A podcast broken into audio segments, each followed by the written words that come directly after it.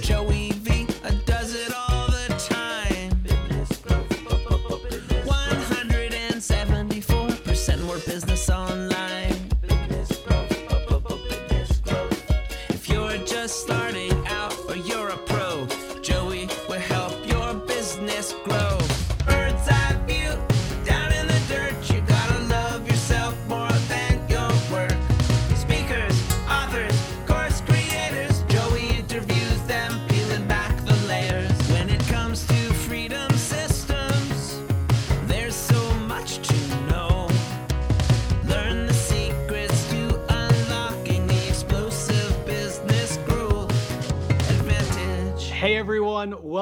to the Business Growth Advantage. I'm here today with one of the smartest friends of mine. If you're a law firm owner, she probably looks familiar, Chelsea Williams. I always just call her like my money friend.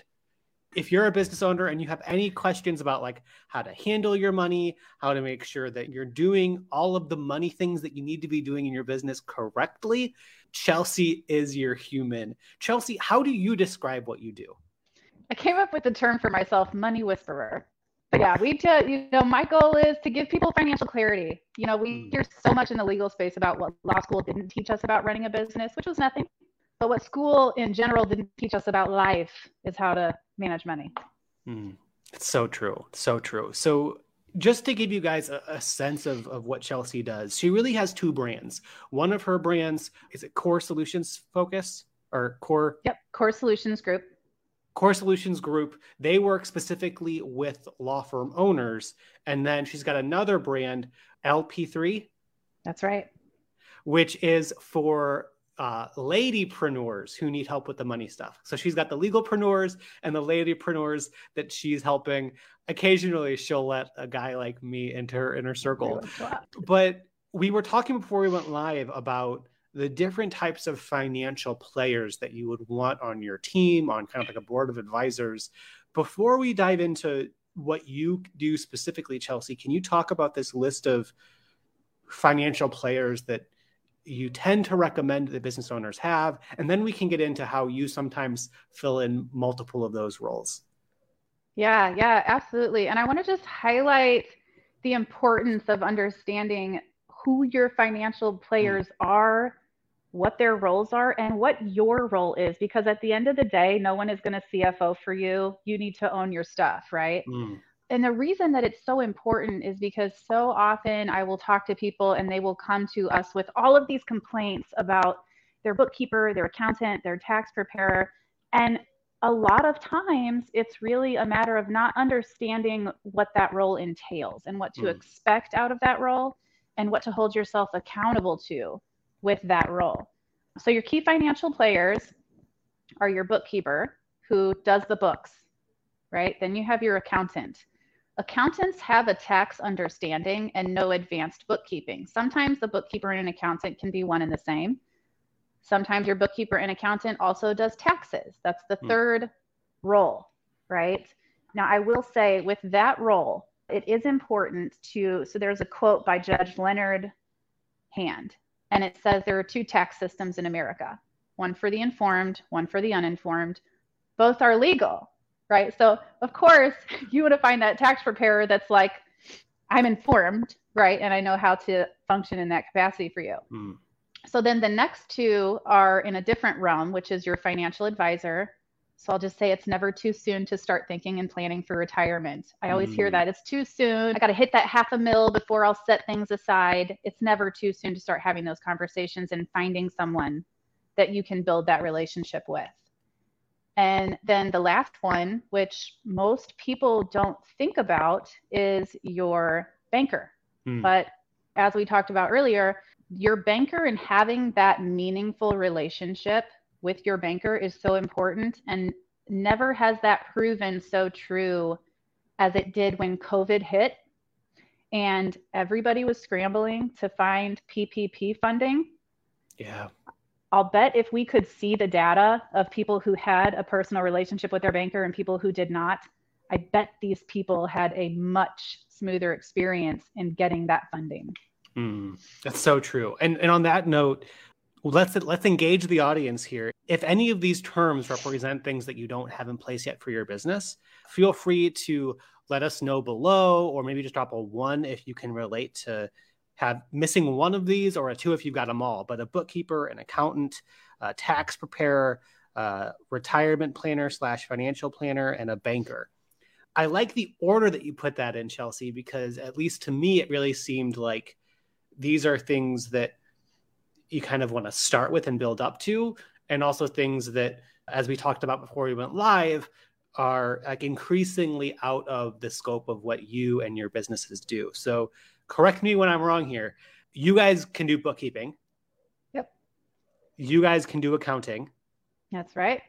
You guys partner with a tax preparer so you can help manage that with people. Yep. And then you do not do the retirement planning and the financial planning. That's correct. But it sounds like you also have recommendations in there for people when they need it. Yeah, I, I have kind of principles to look for in making your decision. You know, and and we'll touch bankers, the last one on the list in a bit, but I think it's financial planners. I think are it's an interesting thing as a business owner for me to think about because that tends to bring up the most like used car salesman vibes that I get as a business owner because every month some financial planner gets connected to me or wants to hop on a call. And it seems like networking is a big part of what they do and how they grow their business.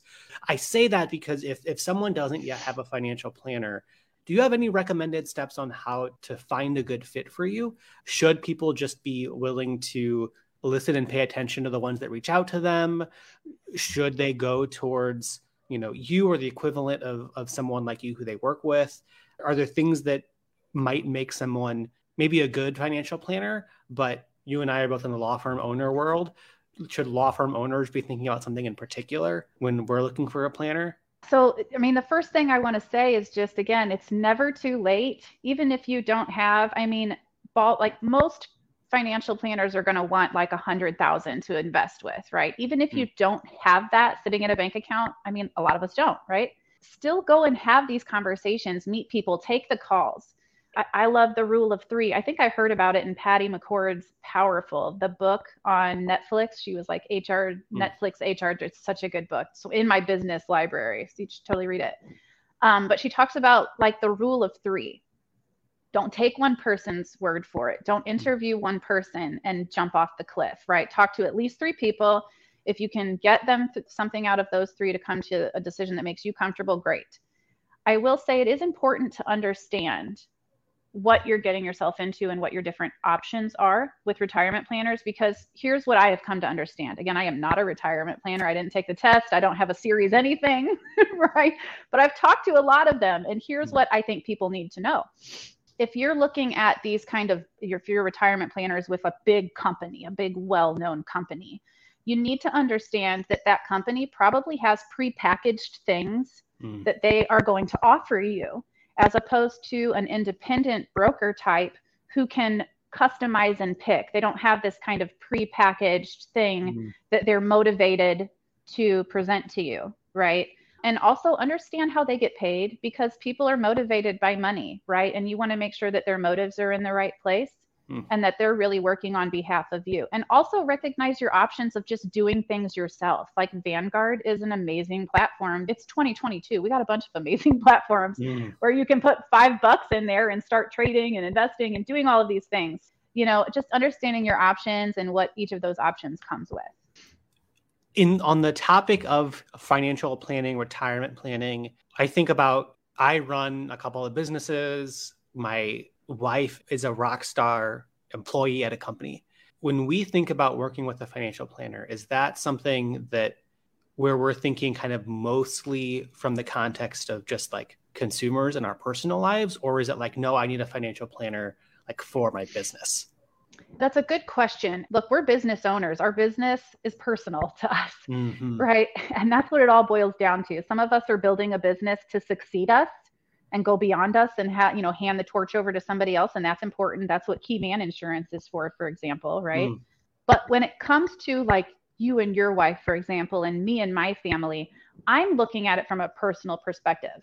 And retirement planners have this amazing software that will plug your numbers in and the value of your company and what you have going on and it'll forecast okay you can retire at this age and this is how much money you'll have.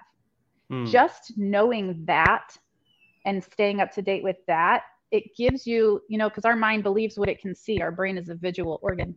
When you can see that and you know exactly what you're going for and where things are positioned i mean that's huge. Man that's awesome and can you help explain the difference between a the type of help that you as a business owner would get from a financial planner versus a CFO or a fractional CFO. Yeah, yeah. And that's a good point. And that wasn't in our key financial hmm. players. Mm. Why? Because going back to what I said, at the end of the day, you are the one that's going to care about your business and its success, right? And you need to hmm. understand mm. all of those things. And you are the CFO of your life. Mm. And th- these are our businesses. This is so personal to us. So, you know, I almost kind of coach people how to be your own CFO in life whether you delegate that or hire somebody as a CFO in your law firm, you still need to understand that, not only for your business, but for personal. Yeah, that's great. So, yeah, so a CFO is really going to have a specific focus on a thing, on an entity, on a business. For example, in your business, you're looking at very specific metrics having to do with revenue, marketing, ROI, team efficiency, and productivity, and all of these things. But when you're looking at you know your life outside of your business that's where like the retirement planning comes in. That's like what do you actually want in life? Like your why. Why did you start your business? Because that's why you're going to retire or work by choice. So that mm. the, the motives there are kind of different in a way so good okay and then i don't want to forget the last player here the banker we'll we'll talk more about profit first later but First of all, everyone, give me a why in the chat if you're familiar with Profit First, if you're a Profit First fan. Let me know if you're curious about it, want to learn more, and we can dive. Chelsea and I can know to dive into more of it during this conversation. But keeping in mind that a lot of people are interested in or like huge fans of Profit First right now. You mentioned U.S. Bank. Are there any other banks that are are particularly Profit First friendly that are also have a pretty strong presence across the country that can be safe recommendations no matter where you are. It's really simple. You don't want to pay monthly bank fees for a mm. multi bank account management system. If yeah. you find a bank that doesn't have bank fees, awesome. It might, it, you know, it's probably going to work. But there's also that personal connection, that meaningful connection, that relationship.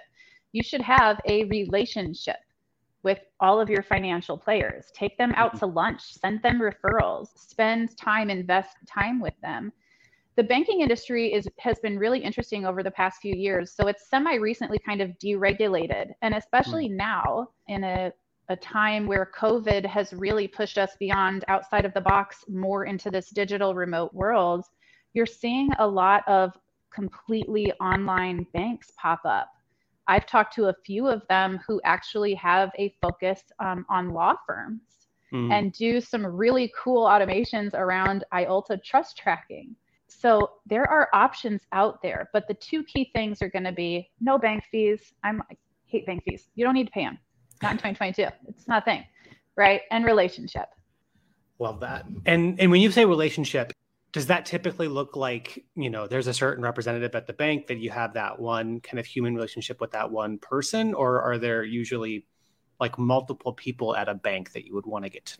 you know there's different roles in a bank and the more relationships the better for sure. But even if it's one like my personal bank i was with it I, there was a point where i was only with that bank because of the lady i was working with. She was mm. phenomenal. She was like went above and beyond made things easy but especially funding for example uh, capital funding if you're looking for a loan you need to understand what your options are you also yeah. need to understand that different banks have different lending standards that matter mm-hmm. to you as a small business owner, right? So your personal banker may not be a loan advisor.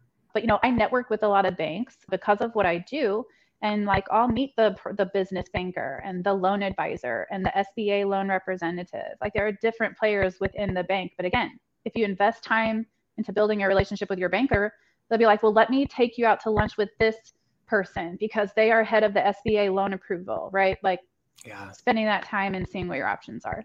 Well, thanks for diving deeper into all of this with me.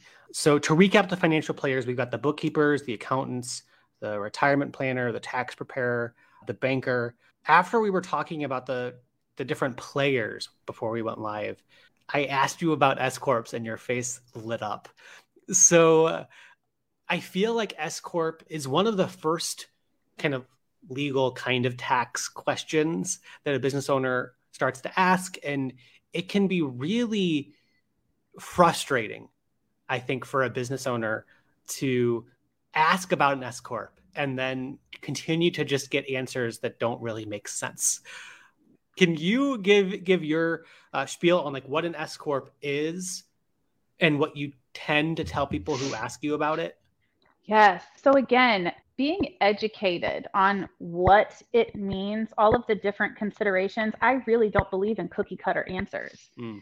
So understanding what should be important to you, what your options are, and again, the rule of three. You know, ever since I got into this space, and I'll just say that so before I launched Core Solutions Group, I was vice president at a tax and accounting firm here in town. And my partner was one that had the perspective and literally said in a tax training, everyone should be an S Corp. Everyone should be an S Corp. And usually when people say always or never, it's not, it's kind of like a red flag you know, there it really depends. Like one thing that we were talking about that I always tell people is you want to make sure that you talk to a business attorney, right? Because there's this thing where tax preparers advise on entity types and attorneys advise on entity types. And sometimes they are not on the same page, but they both have valid considerations that you need to know about. And so, from a tax perspective, when I have these conversations with people, there's this kind of broad general rule of thumb that I put out there. And it's once you are being taxed on $60,000 in profit on your end of your tax return or more, you need to start having that conversation. And, and that's coming from a tax savings perspective. And the main thing that saves you taxes between a non S Corp and an S Corp is being able to deduct your compensation to mm. put it simply. Because under a, a non S Corp, you can't. It's taxed. You get to take it, but that's why you're paying 15% self employment tax on a Schedule C on your personal tax return. Yeah. Okay. I love this. So there's this idea of the 60K and net taxable profit measurement that helps us make this calculation easier. Correct me if I'm wrong here. I, I probably am wrong because I always like just throwing out observations around this, and then experts like you kind of clean up what I'm saying. It almost sounds like as long as your business is planning for growth, maybe it is true that every business should be planning to eventually elect S corp status. That is like it is a milestone that businesses should be considering unless they want to keep their business below a certain threshold. Can you speak to that maybe? I will. Again, there's no cookie cutter solution because knowing legal tax loopholes, like I would mm. tell the owner of an LLC who employs their spouse and has kids between the ages of 10 and 12, you may want to stay in LLC because one of those little LLC secrets is that you can employ your family members, not mm. pay the employer matching payroll tax, pay them through payroll. It all goes to the same household and you get to deduct it all. Mm. And you don't have mm. to incorporate. So again, there are a few nuances and some people, taxes aren't the priority. You always have to ask people what's important to you, paying taxes or having flexibility in which type, how much revenue you claim. So, especially with law firms, we have a few different situations where there are multiple partners. A partnership, which is still taxed as the sole proprietor at the end of the day, has a lot more flexibility in how much in profits each person pays so that they're not paying tax on somebody else's profit right? They only yeah. want to pay tax on theirs, and they don't have that flexibility under an S corp. Okay. That's really helpful. And just continue to correct me where I'm wrong here. But another lesson that I've learned both from speaking with other experts in the space and going through the process myself, for someone who is interested or questioning whether to make this jump to an S corp, answering the question of if it's right for your business is more expensive and is worth spending more money than kind of the transfer itself. Say that one more time. Act, like actually, once you've determined that it makes sense for your business to elect S corp status, actually having someone assist you with that S corp election filing, making sure that they've cleaned up salary stuff like that. It's it's really in my experience, I paid more and was happy to pay more for that research and analysis into the question than the actual setup. And I think it's helpful for business owners to know that that when you're paying for assistance here, a lot of that money is actually going to making sure that it's the right decision for you. It's not that like actually filing the S corp paperwork costs a lot of money. No, you're absolutely right because again, like you said, typically speaking, if you're planning on growing and having healthy profits, you're probably going to want to anticipate moving to that S corp down the road. But instead of just doing it up front and dealing with all the administrative and a little bit of extra fees and technicalities that there are, be on top of it so that you get your timing right, right? So that you're yeah. positioned to where when it actually benefits your pocket, you're ready, you have your people in place, and you can just make the switch. Mm. And Terrell brings up a, a good point here that business owners should speak with both an accountant and a, a, lawyer for their legal perspective. What's interesting, and Chelsea and I were talking about this again before we went live, is business owners need to understand that when you elect S corp status, you are still, and if you if you formed an LLC and elected an S corp status, you're still an LLC. You're still a limited liability company. When you write or send contracts or whatever, it's still name of the business, comma LLC.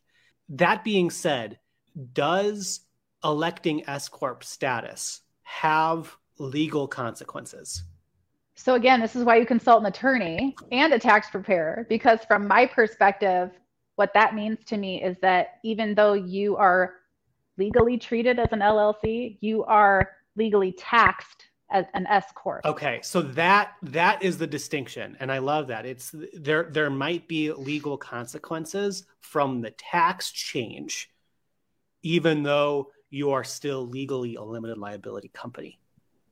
Um, you're helping me communicate this even better to my clients, so thank you. And for people who are interested in, in trying to figure this out, is there a way that people could go to like to your website or could go to some other resource and get assistance with trying to figure out the answer because I know that it can be difficult for a business owner to try and just read a blog post and come to the yeah. conclusion themselves. Yeah, absolutely. So I do consultations on things like that. Awesome. We just do okay. like hour long consultations where we can really chop it up and see what's going to be best for you.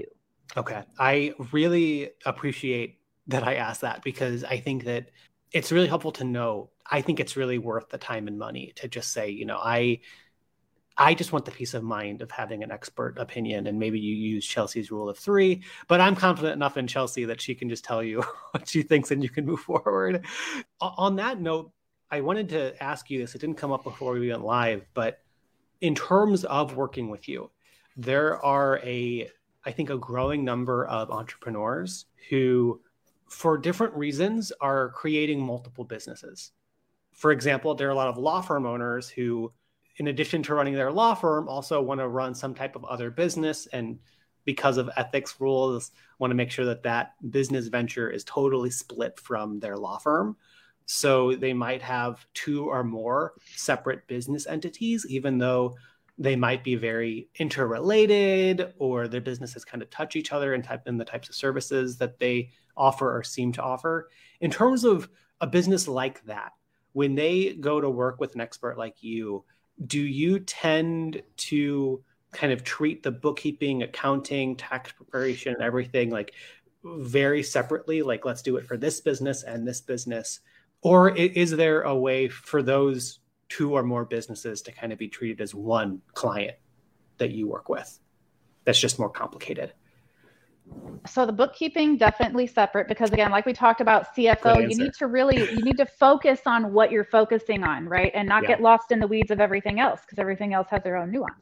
Yeah. So bookkeeping definitely keep books separate. But tax planning, absolutely not. You have mm. to look at all of the moving pieces okay. to make sure that you're positioned best. That's I think that's really really helpful. And just for people to know that like they they should be bringing that whole picture to you. Absolutely. Absolutely. Um, And before we we dive into profit first, which is is another thing that I am really excited to dive into with you, just to put another point on that S corp, that idea of having that 60k in net taxable profit, that that's not just money left in the bank. Yes, oh, I'm so glad you brought that up because especially at the end of the year when we go to prepare taxes, people will be like, Chelsea, why did I just pay taxes on $200,000 profit, but I only have 100,000 in the bank? Why doesn't that add up, right? What we need to know and understand as business owners, this is part of the CFO hat you really need to own. Your net taxable profit on your income statement, your P&L, your profit and loss, that's all the same thing. That is what mm. you're taxed on. That is not cash profit. There are things and places that money goes that it's not going to show up right there. Yeah. I think that's really, really helpful for businesses to think about in general, but especially when they're thinking about that S Corp election, because it can be really easy to just look at what's left in your bank and assume that you're not ready for these things. Right. That's right. Yes. And we, I, I have, it's like my favorite thing to do. We do a budget and cash management setup where I'll meet with business owners, take historical data, create an initial budget, and then we forecast 12 months out under two scenarios. Mm. And I can literally take that calculator and do an S corp scenario and a sole prop scenario, and you can see the tax savings like flip a switch, bam, bam. This is what you would pay. This is what you will pay because That's you know. Crazy. So it's it's amazing. Yeah, and it's also just frankly I can't tell you how nice it was to stop having to worry about estimated taxes when we made the switch. Yes. I was I was talking to an attorney friend of mine who's like, I don't care if I have to pay more in taxes. If it gets me out of having to keep my hands on top of these quarterly estimated payments, like it's worth it. Yeah, that's why you prioritize values, right? Some people yeah. don't mind paying tax. It's the peace of mind they want to take with them to bed at night. Yeah. So good. So let's talk about profit first. So, how do you describe profit first, maybe to people who sign up with your services and who haven't heard of that concept yet? I use Mike Michalowicz. He's the one that wrote the book Profit First. Now, he didn't create Profit First. I feel like he just put it out there to the world in a super easy way to digest. This method is referenced all the way. I mean, it's referenced in the book The Richest Man of Babylon. That book is, I don't even know how old, right?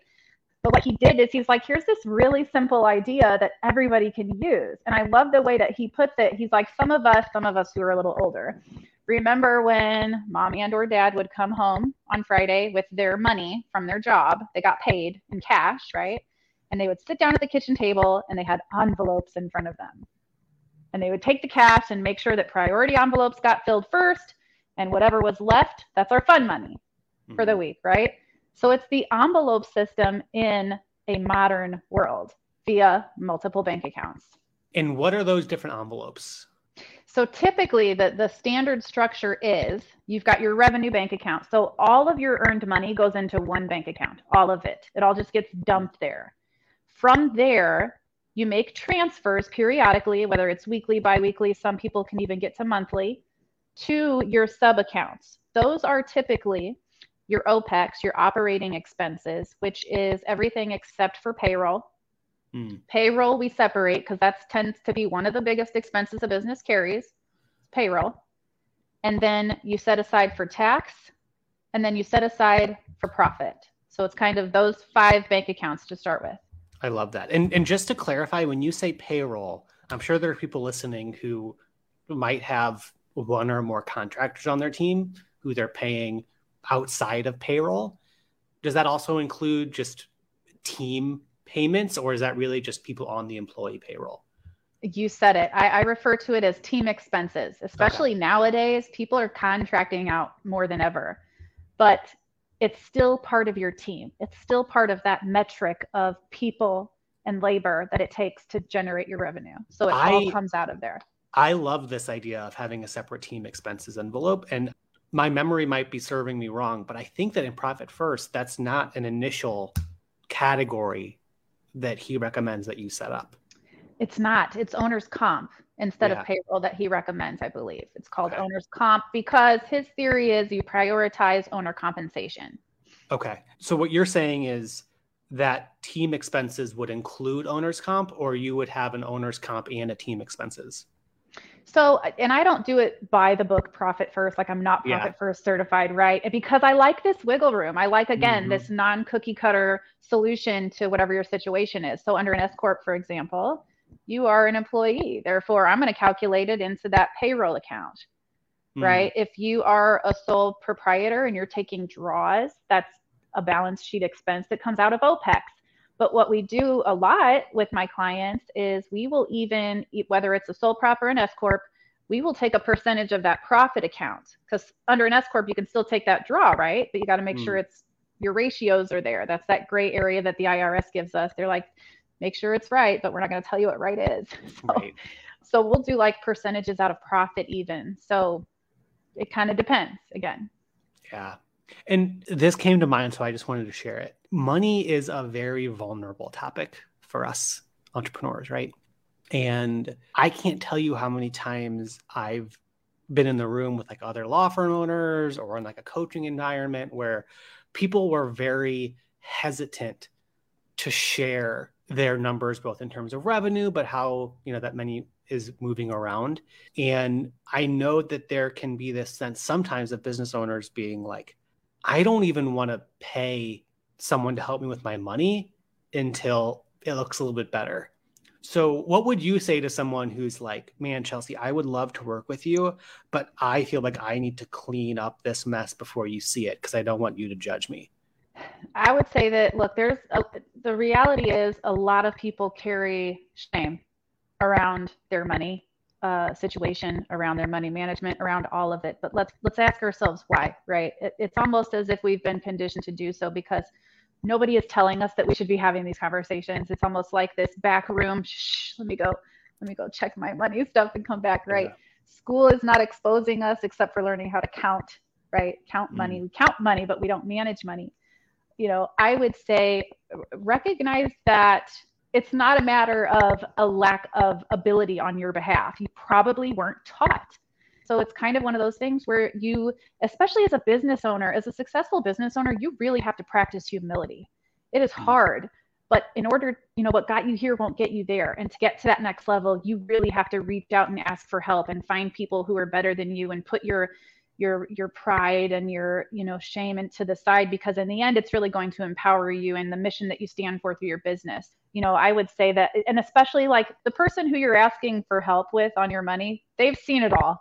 You're not the first. You won't be the last. Well like i know it feels that way but we see it all the time. It should be more of a conversation had around dinner. Yeah.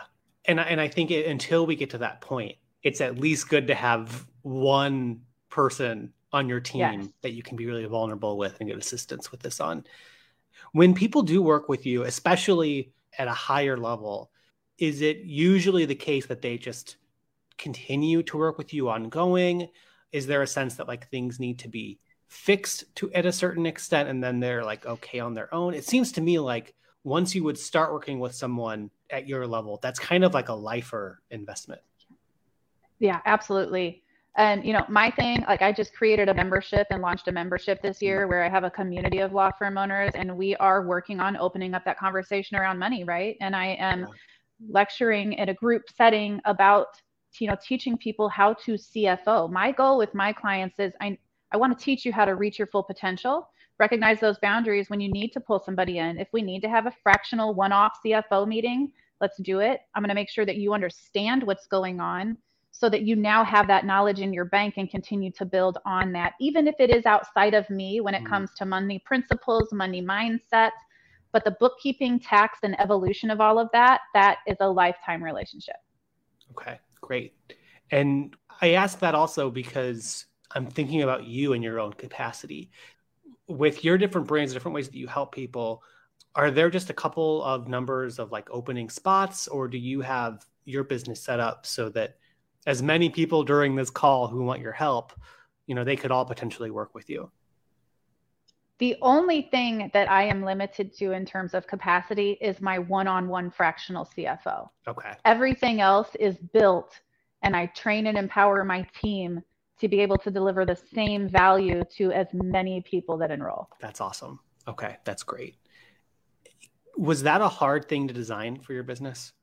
Absolutely. I, I was telling you, I saw you and Melissa. What was the other gentleman's name yesterday? And Chris, yeah. Chris. You guys were having like y'all. If you're watching and you didn't see that, like go back and look at the live from yesterday. It was an amazing conversation on leadership. And leadership has always been near and dear to my heart. And I've had my own journey with it. Everybody does. But if you're a business owner and you are not practicing and always a student of leadership, and the because we are learning so much in the realm of leadership right now, mm. there's always something to be learned. Yes, it was hard. Yes, it was an investment of my time and resources, but it was worth it. Mm. I can't stress leadership enough as something that we can all be focusing on to improve in terms of that idea of investment and leadership, and I know that you say that you love working with passion and purpose. One of the common criticisms that I hear of people who are very by the book in terms of profit first is that it has, or it can sound like it has, a very kind of hard boundary around expenses and budgeting and making sure that you're getting ROIs for things can you speak to your philosophy when it comes to cash flow and money management on this idea of costs versus investments and instances where it might be worth it for us as business owners to be putting our time and extra resources into things that might not give us that measurable ROI quickly? There's a law out there, Parkinson's law, and it hmm. says for every increase in expenses or for every increase in revenue, your expenses will meet or exceed that increase mm. within six months, wow. unless a specific force is put against it. Mm. We are human, we have human tendencies. Profit first is that specific force. Yeah. But at the end of the day, I believe you need to know and understand you, who you are, and what your mission is. Mm. You know, for example, Profit First says put your tax and profit bank accounts in a totally separate bank account so that you're not tempted to use it. If you know you're the type of person that's going to log into your bank account and make that little transfer from profit over to, you know, owner's whatever it may be, set it aside, right? When you're analyzing ROIs, recognize that not all return on investments are monetary. Mm. What's your mission? What's your long term vision? Because that's going to dictate your strategy. Yeah, I'm really glad that you say all of that and share it because I think that as a business owner who wants help in these ways, we have options of who we can work with. And there are plenty of people who will have, especially, I, I think, in the same way that lawyers have to unlearn a lot of what we've learned to run good firms and build good businesses I imagine that people in the accounting and bookkeeping space also have to unlearn some things that they might be taught in terms of risk aversion and other things. And I love your attitude and perspective towards thinking about investments as more than just a cost. Yes. And at the same time, like holding people's feet to the fire when they want to spend significant amounts of money on extra coaching or consulting or things that they want to do that they think will help the business. Yeah, and you mentioned we both mentioned earlier, you know, it really does have to be a good fit. I'm not a good fit for everybody. Mm-hmm. Everybody, I'm not effective. My methods and techniques are not effective with every person. Doesn't mean it's right, wrong, indifferent, right? You need to just go find somebody who is effective with you, which is why these are relationships yeah. with people, right? So again, that comes back to you got to know yourself. Do you need somebody who's going to be in your face and tell you and mm. hawk your bank accounts and be like, stop doing that? Or do you need somebody that's going to be like, okay, let's, you know, like you know, you have to know how to best manage yourself and, and match yourself with people who are going to contribute to that. Yeah. Well, you guys can tell by now that I'm a huge fan of what Chelsea does. I think that yeah, you're not a good fit for everybody, but I think if you've made it this far in the conversation, I, I, would recommend that you reach out to Chelsea. Chelsea, for people who do want to connect with you, what would you recommend is the best next step? Law firms, law firm owners, you'll want to go to yourcoresolution.com, and that has all of our other social media modes for almost everywhere. So all those little icons are up in the corner right? If you're a woman, law firm owner, or business owner, you'll want to go to lp3.me. Now, again, both of those kind of do the same thing, but there's a unique historical conditioning that plays into the mindsets that women tend to carry around money, which is especially important when you're a business owner. Um, mm. So that's kind of the difference there and why I'm passionate about that as well. Well, I love that there are enough options for me to get involved one way or the other. But you guys, I, I, really I can't thank Chelsea enough. Chelsea, thanks for um, being willing to tackle some of these difficult questions that I have. I'm super grateful for this kind of layout of the different financial players because I, I think that I often talk with my own clients about ideally as your business grows, you're forming a board of advisors for exactly. your business and eventually we want that to look better than just some business besties in a facebook group right so uh, if you're interested in having a new player for your business that can help you with the money i can't recommend uh, Chelsea and her two brands enough. Chelsea, thank you again for your time. Uh, that you, does it. Yeah. That does it this week, you guys. I'll check you out with you guys next week on the Business Growth Advantage. Thanks everyone for tuning in. See you next week. Yeah. All right, that'll do it for this week's episode of the Business Growth Advantage with me, Joey C. Vitale. Thanks for tuning in. I'll see y'all next week. Learn